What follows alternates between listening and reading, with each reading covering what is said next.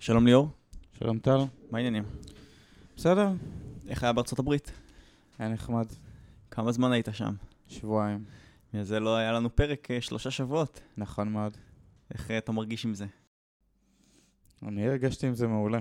סיפרת על אמריקאים שאתה פודקאסט אה, ישראלי מצליח? האמת שלחלק מהם כן סיפרתי על זה. וואלה, ומה אמרו?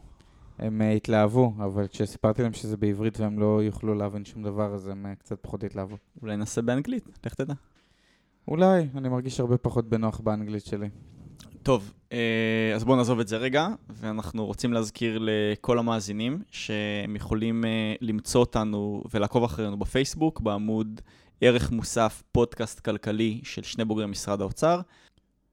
אנחנו גם מעדכנים על פרקים חדשים וגם כותבים את אה, דעתנו על כל מיני נושאים אקטואליים, אז אה, מוזמנים. וחוץ מזה אתם יכולים למצוא את כל הפרקים שלנו באתר האינטרנט, ערך מוסף, פשוט תחפשו בגוגל, נחש איזה, איזה תוצאה אנחנו? מקום ראשון כמובן, אז תגדש. איך זה? כי אנחנו אלופים. יאללה, בוא נתחיל. יאללה.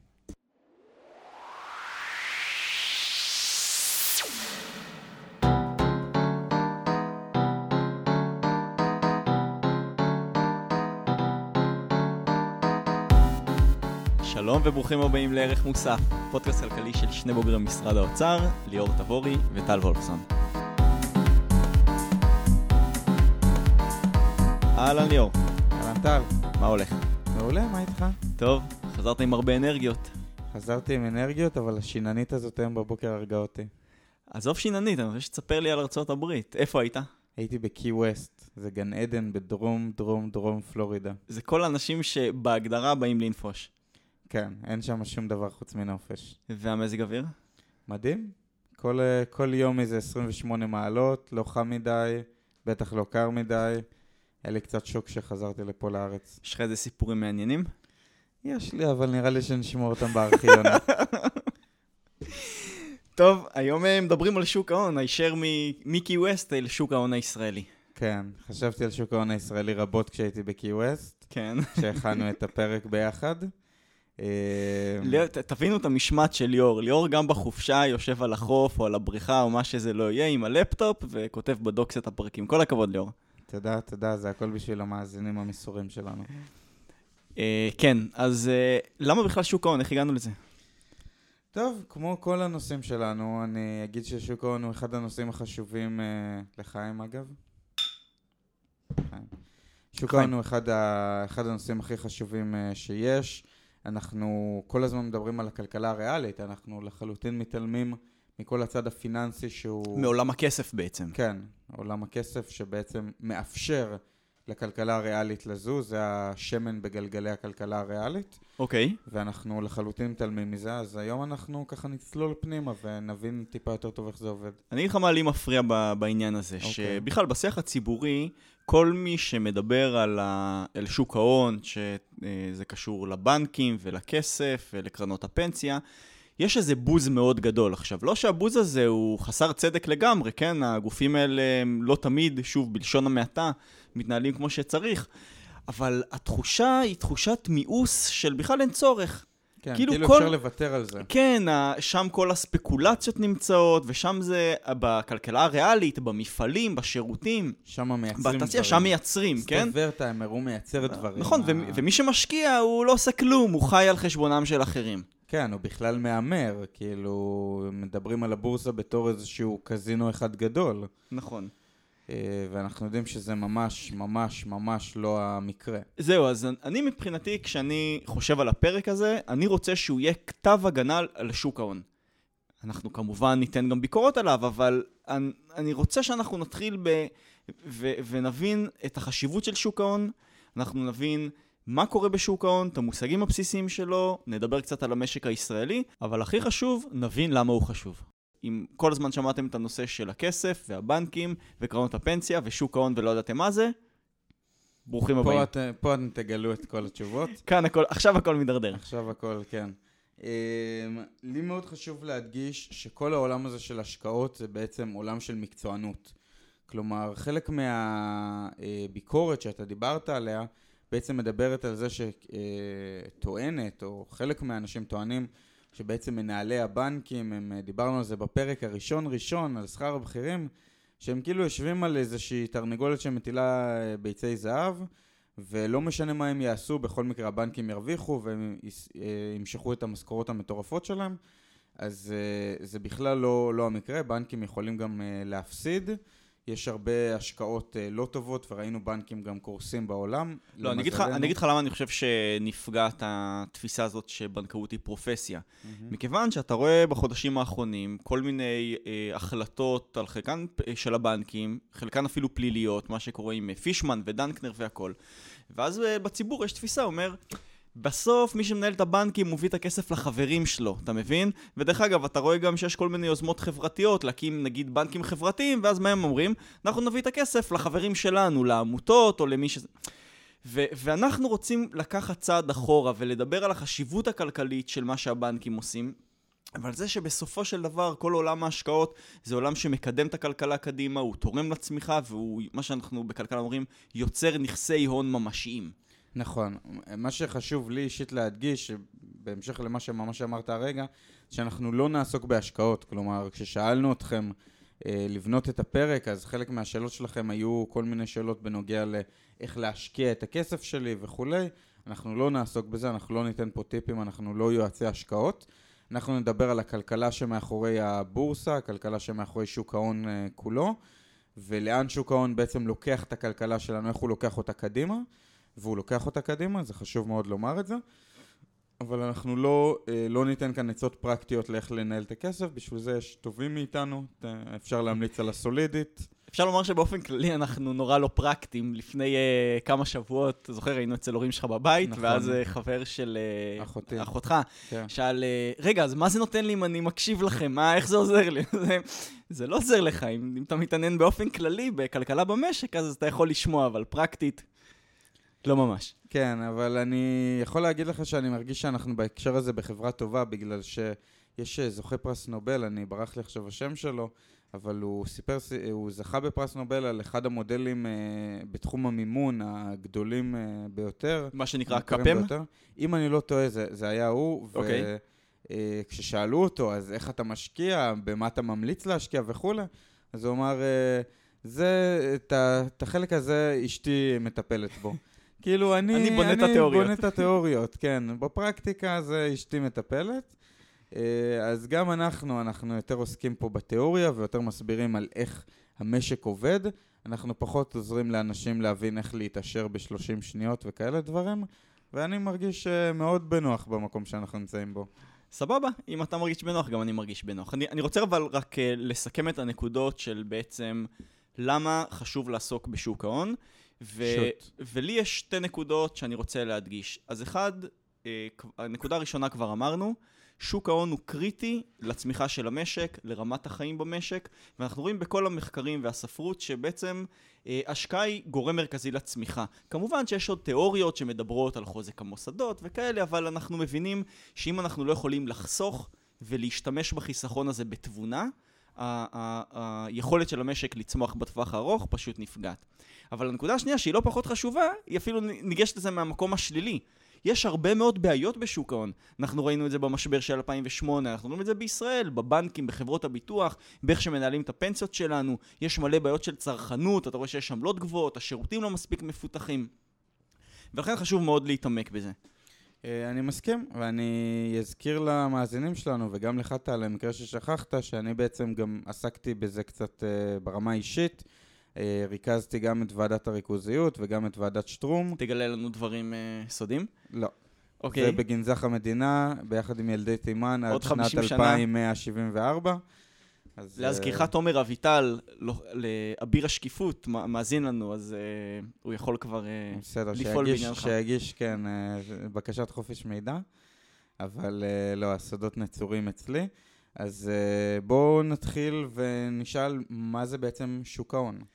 אני חושב שהדרך הכי פשוטה לומר מה זה שוק ההון, זה להגדיר אותו כמקום שבו מי שנפגש זה מלווים ולווים. זה אנשים שיש להם כסף שהם חסכו, ואנשים שצריכים את הכסף בשביל לעשות בו שימושים אחרים. בעיקר השקעות, הייתי אומר. אוקיי, okay, בעצם בעבר כשלא היה שוק הון, אז כל בן אדם היה צריך... Uh... אה, להשתמש במקורות שלו על מנת להשקיע ולהגדיל אה, את השדה שלו, את התפוקה שלו וכולי.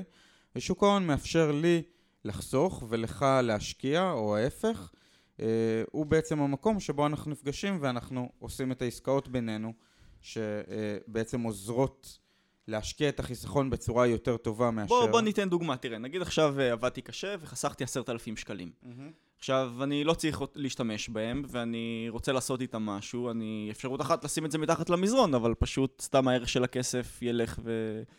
וירד, אז אני לא אעשה את זה, אז יש לי, בוא נאמר, שלוש אפשרויות. אחד, אני יכול למצוא מישהו, חבר, נגיד אני אמצא אותך, אני לך, ליאור, אתה רוצה את עשרת אלפים שקל האלה? תיקח אותם ותחזיר לי אותם עם ריבית כעבור שנה או שנתיים, תלוי מה אני רוצה, תלוי מה אתה רוצה. אוקיי. אוקיי. אבל באמת האופציה הזאת היא, היא די בעייתית, כי יכול להיות שאתה צריך סכום אחר, גדול יותר או קטן יותר, יכול להיות שההסכם בינינו ייקח הרבה מאוד זמן לבנות אותו, ויכול להיות שאתה רוצה בדיוק את אותו סכום שאני מציע, אבל אתה רוצה אותו לחצי שנה ואני מוכן לתת אותו לשנה, כן? יכולות להיות חוץ, כל, כל מיני התאמות. וחוסר התאמות הייתי אומר. נכון. ולכן יש אופציות אחרות, אני יכול לקחת את הכסף ונגיד לשים אותו בבורסה, שזה בעצם איזה מקום מפגש עם כל מיני חברות או, או גם פרטים, שאפשר uh, לסחור בנכסים שונים. אבל אפשרות אחרת זה ללכת לבנק. אני נותן את זה לבנק, והבנק... עושה מה שהוא עושה. נכון מאוד. הוא ש... שהוא ישבור את הראש מה לעשות עם הכסף, הוא נותן לך תמורת הכסף שלך איזושהי הבטחה שהכסף יוחזר עם ריבית, ואתה לא יודע מה הוא עושה מפה עם הכסף, וזה גם לא כל כך מעניין אותך. גם לבורסה וגם לבנק אנחנו קוראים מתווכים פיננסיים, והם נקודת המפתח של מה שאנחנו קוראים לו שוק ההון. הייתי שם רגע את הבורסה בצד, כי קצת היא תסבך אותנו עם המכשירים שיש שם, אבל בוא נדבר רק על הבנק. כאילו, מה, מה היתרון של הבנק? למה הבנק חשוב? תראה, לבנק יש אה, דבר ראשון יתרון שיש לו הרבה אה, שחקנים אה, משני הצדדים. כלומר, יש הרבה אנשים שמפקידים כסף בבנק, יש הרבה אנשים שבאים לבנק ולוקחים ממנו הלוואות. זה בעצם פותר את הבעיה שאמרנו ביני לבינך, אם אני רוצה לעשות משהו עם החיסכון ואין מתווך פיננסי. נכון, בעצם הבנק מאגד את כל החסכונות של הציבור מצד אחד, מצד שני הוא מאגד את כל הבקשות להלוואות מהציבור, והוא מעביר קווים כזה, כמו המשחקים האלה שהיינו עושים בתור ילדים קטנים, הוא מוצא את הכסף של ליאור שמתאים להלוואה שטל צריך. וכמובן ליאור וטל לא יודעים שהכסף הגיע אה, מכאן או, או הלך לשם. כל אחד מאיתנו חתום מול הבנק. כל אחד מאיתנו, כל מה שהוא מכיר זה את הבנק, הוא עובד רק מול הבנק, והבנק כבר פותר את כל הבעיות האלה של החוסר התאמה. הייתי אומר שיש כאן עוד שני יתרונות. אחד דיברנו עליו מקודם, שהוא יתרון לגודל. הרי בסופו של דבר לבנק יש גם אה, מחלקה משפטית, ויש להם נוסח של חוזה אחיד, ואם מישהו לא מחזיר את ההלוואה, אז יש גם מחלקת גבייה. בעצם הבנק מעניק אה, יתרונות מאוד גדולים. רגע, אני חייב את המזגן, איזה כן. חם פה, יו. יו, אתה הורג אותי. הדלקנו את זה בגללי, ואני כבר עם קצר, אתה... כן. למה אתה, למה אתה לא מוריד? כי אין לי חולצה מתחת. אתה הולך עם חולצה ארוכה בלי קצרה מתחת? לפעמים. או-אה.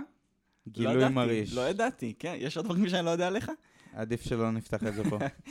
טוב, אה, יתרונות לגודל. בקיצור, הבנק אה, הרבה יותר שווה לשים בו את הכסף, אבל אני חושב שהיתרון המרכזי של הבנק זה לא רק ביכולת אכיפה עם המחלקה המשפטית וכל הדברים האלה, אלא באמת במידע. יש לו יכולת לעקוב אחרי השוק, הוא יודע איפה הכי משתלם לו להשקיע, לשים את ההשקעה שלו, איזה סיכון יש עליה, כמה ריבית לקחת, ובסופו של דבר לבחור את ההשקעות הכי טובות. ואם אנחנו חוזרים רגע להתחלה של הפרק ואנחנו בונים פה כתב הגנה לשוק ההון, המטרה של שוק ההון זה בדיוק זה. אנחנו רוצים כמה שיותר להגדיל את הנכסים היצרניים של המשק. נכון, בעצם ללא שוק ההון, מה שקורה זה שהגורם החוסך הוא גם הגורם המשקיע.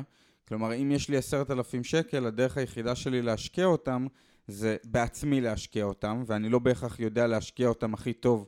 לא מי שיודע לחסוך הוא גם מי שיודע להשקיע, ולכן שוק ההון מעביר משאבים בין הגורמים שיודעים לחסוך לבין הגורמים שיודעים להשקיע, וככה בעצם שוק ההון מצליח לשפר את היעילות של המשק שלנו, או מה שנקרא במבוא לכלכלה, מבוא למיקרו, הוא שם אותנו על עקומת התמורה ולא בתוך עקומת התמורה. אני חוזר לדוגמה מקודם שלי ושלך, ולהראות איך הבנק עוזר לנו, הרי אם עכשיו יש לי כסף אה, חיסכון פנוי ואני רוצה להלוות אותו למישהו כדי להרוויח בינתיים, אז אני יכול, אה, אם אני מכיר רק אותך, יכול להיות שאתה צריך את זה לאיזה עסק שהוא לא יהיה הכי רווחי בעולם מאשר מישהו שנמצא בעיר אחרת והרבה יותר משתלם להעביר לו את זה.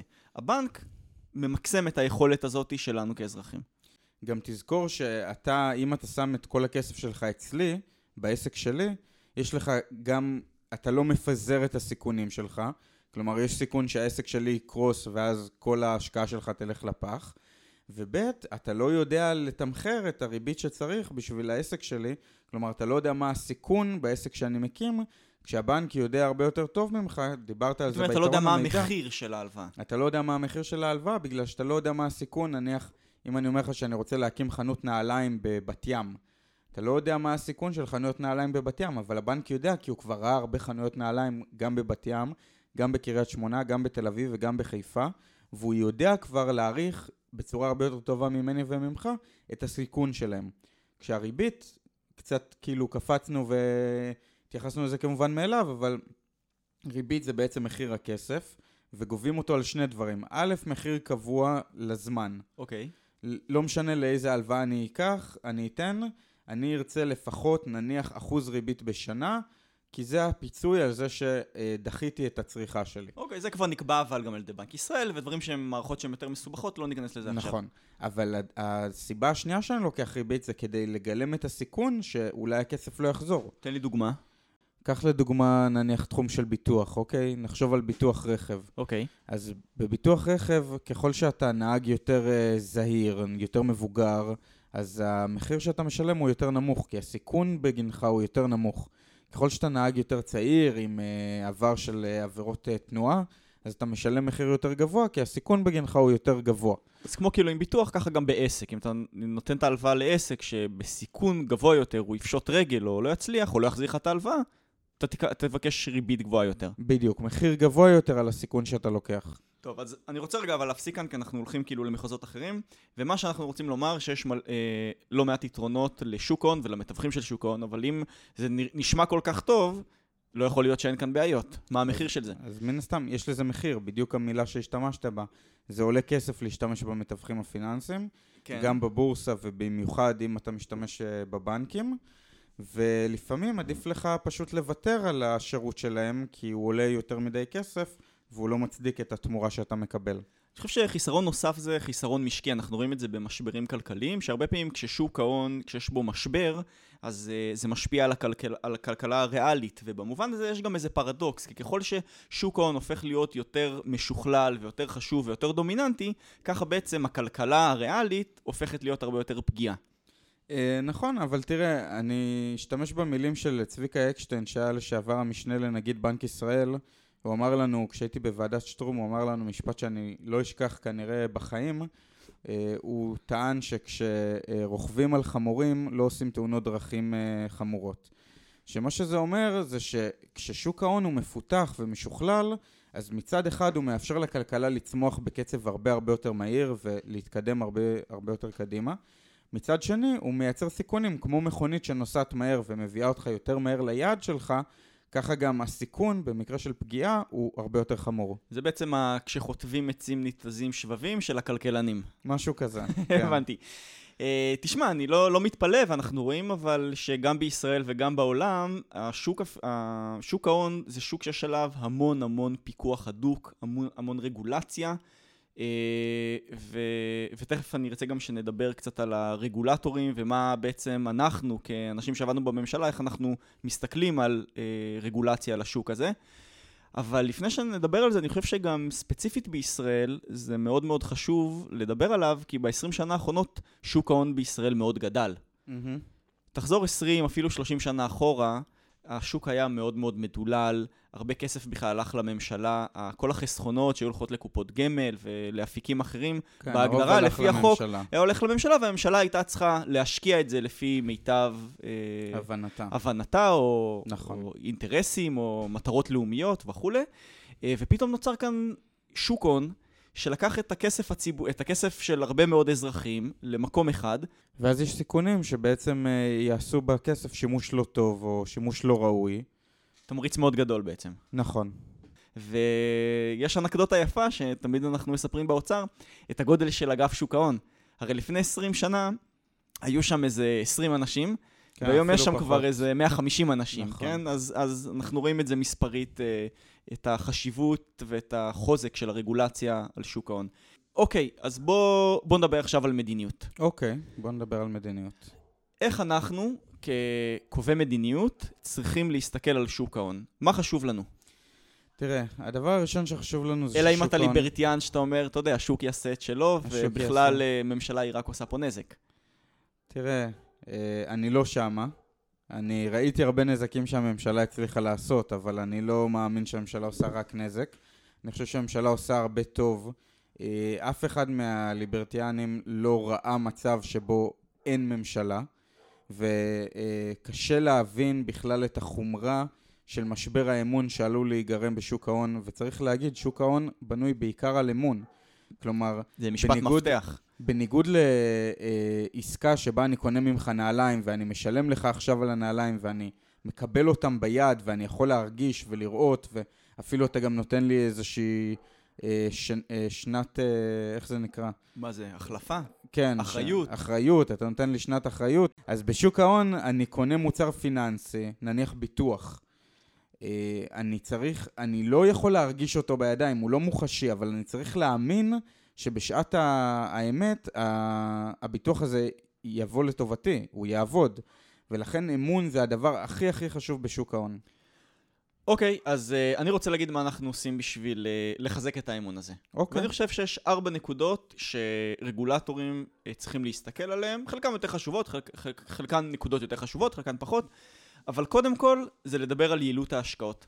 אסור לנו להגיע למצב שיש גופים פיננסיים, בנקים, קרנות פנסיה, חברות ביטוח, שנותנים את הכסף לחברים שלהם.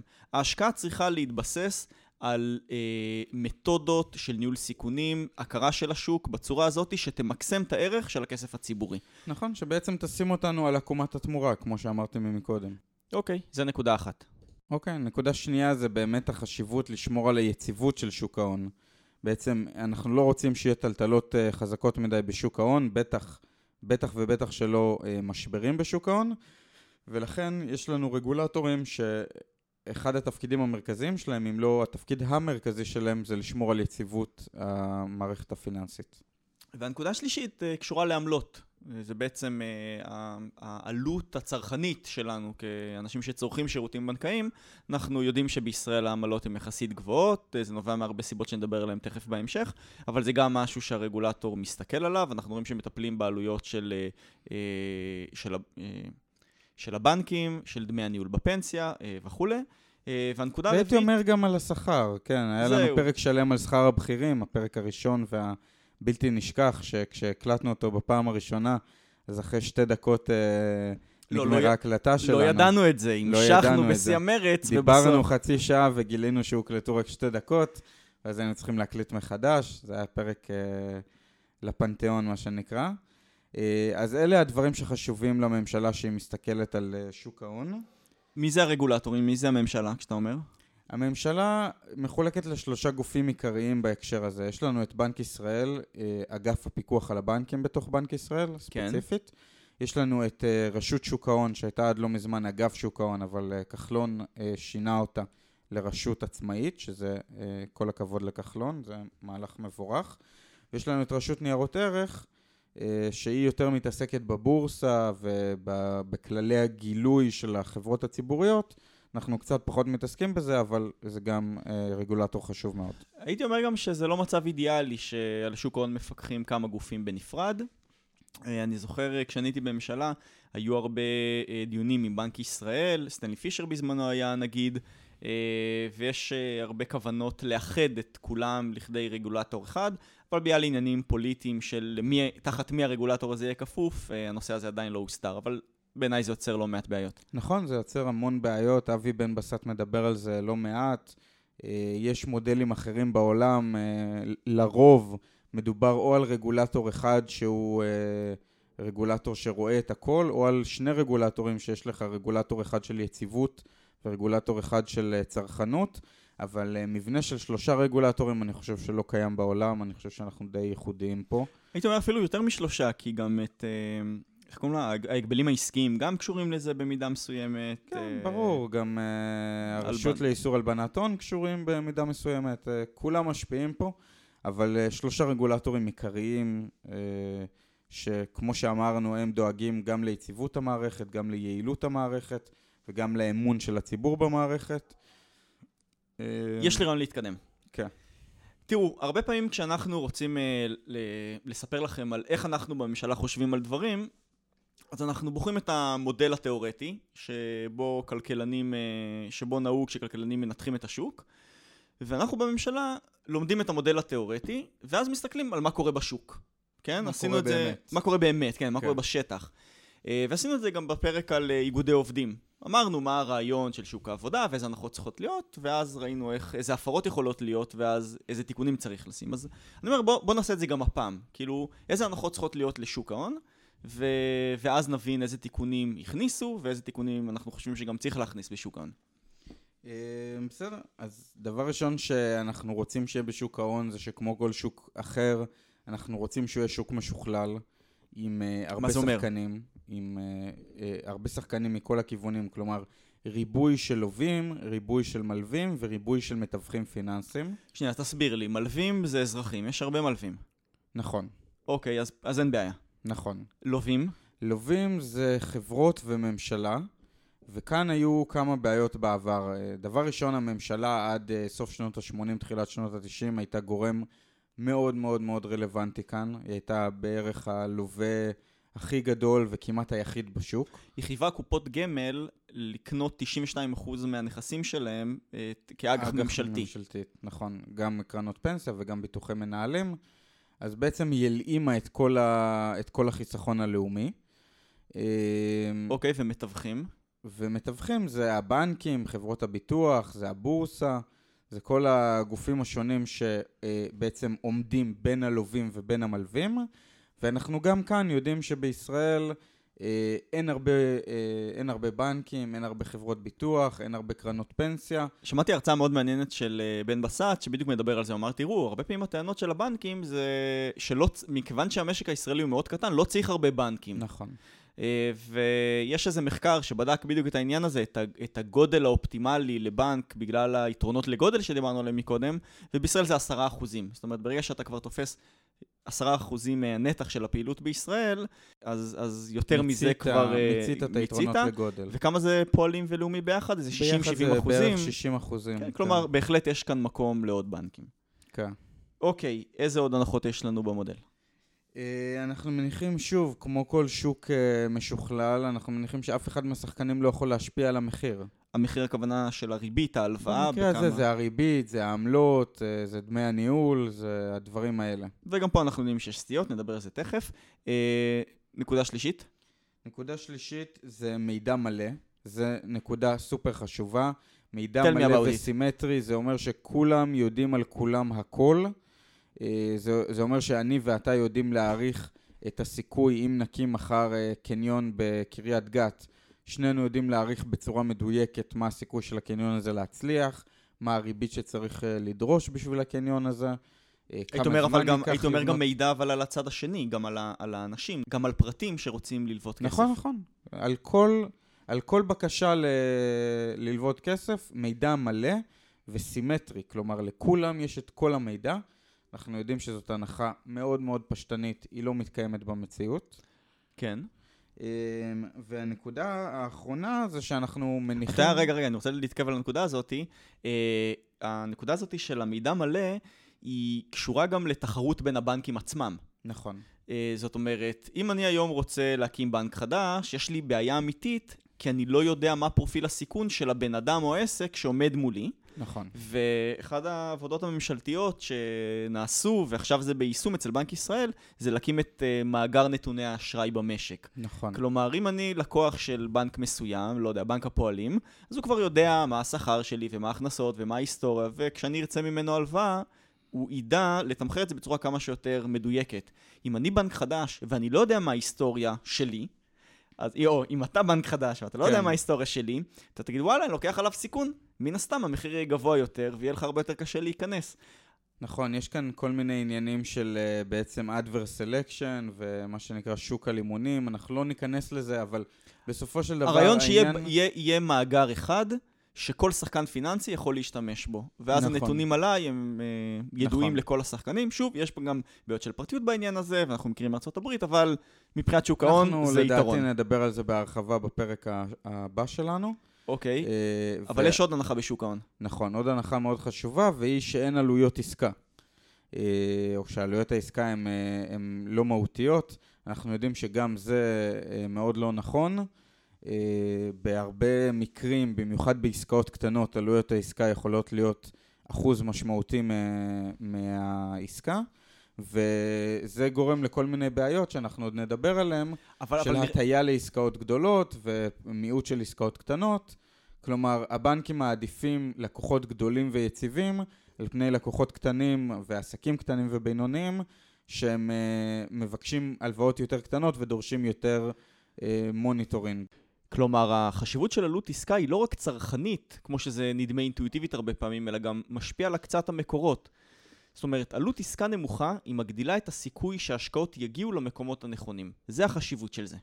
נכון, ואנחנו יודעים שיש כאן בעיות כלכליות משקיות, כמו שאמרתי, הבנקים מעדיפים לתת הלוואות גדולות על פני הלוואות קטנות לעסקים קטנים ובינוניים, ולכן יש כאן איזושהי הטיה של האשראי יותר לכיוון העסקים הגדולים, זו בעיה שהיא ברמה המשקית, מעבר לרמה הצרכנית. טוב, אז אני רוצה לסכם בעצם מה זה אומר ש- שוק הון משוכלל. אחד, מספר גדול של שחקנים, לווים, מלווים, מתווכים. שתיים, אף שחקן לא יכול להשפיע על המחירים, זאת אומרת לקבל תנאים טובים יותר. שלוש, מידע מלא, כולם יודעים את המידע על ההשקעות, על הלווים, על המלווים. ארבע, אין עלויות עסקה. נשמע חלום. כן, ולפני שנבין מה קורה עם ההנחות האלה בפועל במשק הישראלי, בוא נגלה כבר את הסוף. ב-20 שנה האחרונות, המשק הישראלי עשה צעדי ענק לכיוון שכלול המשק, כדי שהוא יעמוד כמה שיותר בהנחות שבדיוק דיברנו עליהן. אז אה, תספר לנו ליאור, מה היה פה? אז אה, אחת הבעיות הקשות שהיה במשק הישראלי, ואולי עדיין קיימת, זה בעיות של ניגודי עניינים. אנחנו יודעים שהיה כמה ועדות מאוד מאוד משמעותיות בתחום הזה, אה, החל מוועדת ברודט בשנת 95, אם אני לא טועה, דרך אה, ועדת בכר, דרך ועדת הריכוזיות, עכשיו גם ועדת שטרום, בדרך היו עוד כמה ועדות קצת יותר קטנות ופחות בוא, מוכרות. בוא, נסכם אבל, הבעיה המרכזית הייתה שהבנק הוא גם היה גוף פיננסי שמחזיק הרבה מאוד כסף, אבל גם היה, הייתה לו בעלות או נגיעה לכל מיני חברות ריאליות נכון. שצריכות את הכסף. ואז, אם אני בתור אזרח שם את הכסף שלי בבנק, אני מצפה, מצפה שהבנק ישים את הכסף בהשקעה שהיא הכי כדאית. אבל מן הסתם, אם יש לו עכשיו אה, חברה, הוא ירצה להביא לה את הכסף בלי שום קשר לביצועים שלה. יכול להיות שאפילו הביצועים שלה הם גרועים, והוא יעביר לה כסף כדי להימנע מהפסדים. נכון, אז היה כל מיני דברים כאלה שלדעתי כבר, אה, לפחות ברוב הגדול, נפתר על ידי הוועדות שציינתי קודם. יכול להיות שעדיין קיימים אה, ניגודי עניינים כאלה ואחרים, אבל זה לדעתי בשוליים, בטח ביחס למה שהיה פה בתחילת שנות ה-90. אוקיי, אז במה מתמקדים עכשיו? אה, בשנים האחרונות יש דגש מאוד מאוד חזק על העניין של אה, צרכנות. רואים את זה הרבה עם השר הנוכחי, עם כחלון. נכון, הוא שם, אה, הוא שם לנגד עיניו באמת להוריד את המחירים, את העמלות ש- בבנקים, את דמי הניהול בקרנות הפנסיה וכולי. הוא עשה כמה מהלכים מאוד מאוד מעניינים בתחום הזה. אבל באמת אני חושב שהצעד הגדול שלו זה שיש פה איזשהו ויכוח היסטורי בין בנק ישראל למשרד האוצר שצריך להבין. בנק ישראל אה, יותר שם דגש על היציבות, בזמן שמשרד האוצר יותר שם דגש על, אה, על היעילות ועל הצרכנות, ויש פה איזשהו trade-off שפשוט צריך להבין אותו.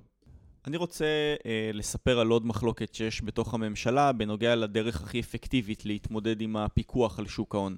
אז דרך אחת, כמו שאמרנו, זה אנשים שמאמינים בפיקוח. זה אנשים שבדרך כלל יושבים במשרד האוצר ובבנק ישראל. העניין הוא שלפיקוח, לרגולציה הזאת, יש עלויות מאוד גבוהות.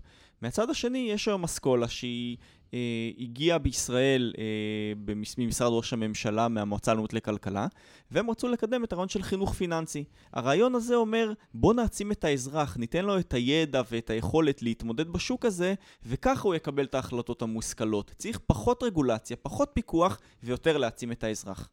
זה ויכוח בעצם בין ימין ושמאל כלכלי. זאת אומרת, מי, מישהו בעד פחות רגולציה ויותר חינוך, שים לב יותר לשים את האחריות על הפרט, אה, זה השקפות שהן מגיעות יותר מהצד הימני-כלכלי, והתפיסות שמאמינות בפיקוח של השוק ורגולציה מגיעות יותר מהצד השמאלי. נכון. יש אה, שני מחקרים, שניהם אה, מגיעים יותר מהצד השמאלי, נקרא לזה, של הקשת, אה, שיותר הם בעד אה, פיקוח. הם בדקו את כל הנושא הזה של אוריינות פיננסית. יש אה, משהו של אביה ספיבק, שפורסם במגזין האלקטרוני של אה, התוכנית לכלכלה וחברה במכון ון ליר. גילוי נאות, עבדתי שם בעבר, אבל אה, לא כשהמאמר פורסם. אה, והוא בעצם בחן את התוכניות של הכשרה פיננסית של תוכנית פעמונים. והם ראו שהתוכנית הזאת מצד אחד היא עוזרת מאוד בטווח הקצר, אבל בטווח הבינוני, זאת אומרת תוך שנתיים-שלוש, זה לא באמת עוזר לאנשים. אז מה שאומר לנו שכן צריך פיקוח.